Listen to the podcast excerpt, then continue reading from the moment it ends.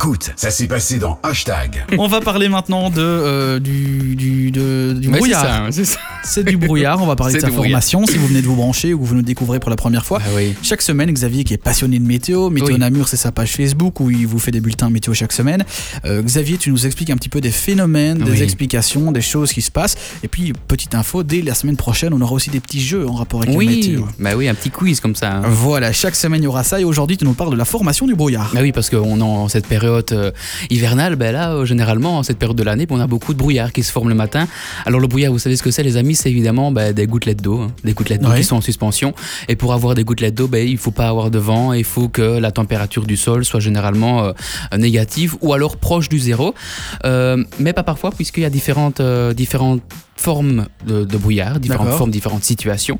Euh, la première, eh bien, c'est le brouillard de rayonnement. Alors, il se forme généralement par refroidissement nocturne de la surface terrestre.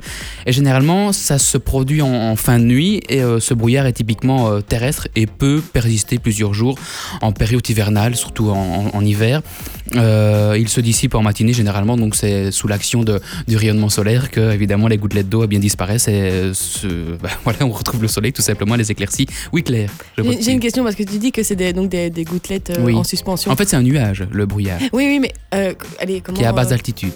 oui, oui. mais si c'est des gouttelettes d'eau en Mhm. suspension, tu vois, pourquoi on n'est pas mouillé? C'est peut-être débile hein, comme question. Ah, mais généralement, quand il y a du brouillard, ta voiture, elle est mouillée. Il C'est- fait humide. Oui, oui, mais toi quand tu passes, euh, quand- allez, parfois tu, tu, parce tu que c'est des dans- gouttelettes qui sont. dans un brouillard, c'est pas fin, mouillé, tu puis, vois. puis euh, Pourquoi tu ressens pas, tu ressens pas un peu de. parce que tu es en mouvement, tu restes pas euh, statique, tu vois. Quand, quand tu bouges, généralement. Oui, mais donc ça veut dire que si tu restes statique dans un brouillard, tu Ah, tu peux être mouillé, oui, mais il faut attendre, faut attendre, faut pas. C'est Ah, oui, pas en une minute que tu vas être mouillé parce Ok, que c'est pas de la pluie qui C'était tombe. juste Ben bah, voilà. La semaine prochaine, Claire va nous faire une expérience. Elle va rester dans du brouillard pendant Mais il faut 3 une nuit, hein. heures. Bah oui, au moins, trois, bah, au moins trois heures, oui. Bah oui, il faut, si tu veux euh, faire l'expérience, faites l'expérience chez vous si vous avez le temps en cette période de Et confinement. du Bon, brouillard aussi. Oui, il faut du brouillard aussi. Bon, deuxième, euh, deuxième type de brouillard, ben, il y a le brouillard givrant. Généralement, euh, ce brouillard-là, ben, c'est quand, euh, en, fait, euh, ben, en fait, quand les gouttelettes d'eau arrivent au sol, eh bien, elles se transforment en glace, évidemment, d'où le brouillard givrant. C'est tout simple. et puis, il y a le brouillard euh, d'advection. Ça, le brouillard d'advection, s'il se forme lorsque une masse d'air chaude et humide se déplace sur une surface relativement froide. Alors, la base de cette masse d'air se refroidit au contact euh, de la surface froide et se refroidit euh, et ça se repropage évidemment sur euh, certaines épaisseurs. Donc voilà un petit peu ce qu'on peut dire pour euh, le brouillard d'advection. Et puis il y a le brouillard d'évaporation, ça c'est ce qu'on voit généralement sur les lacs.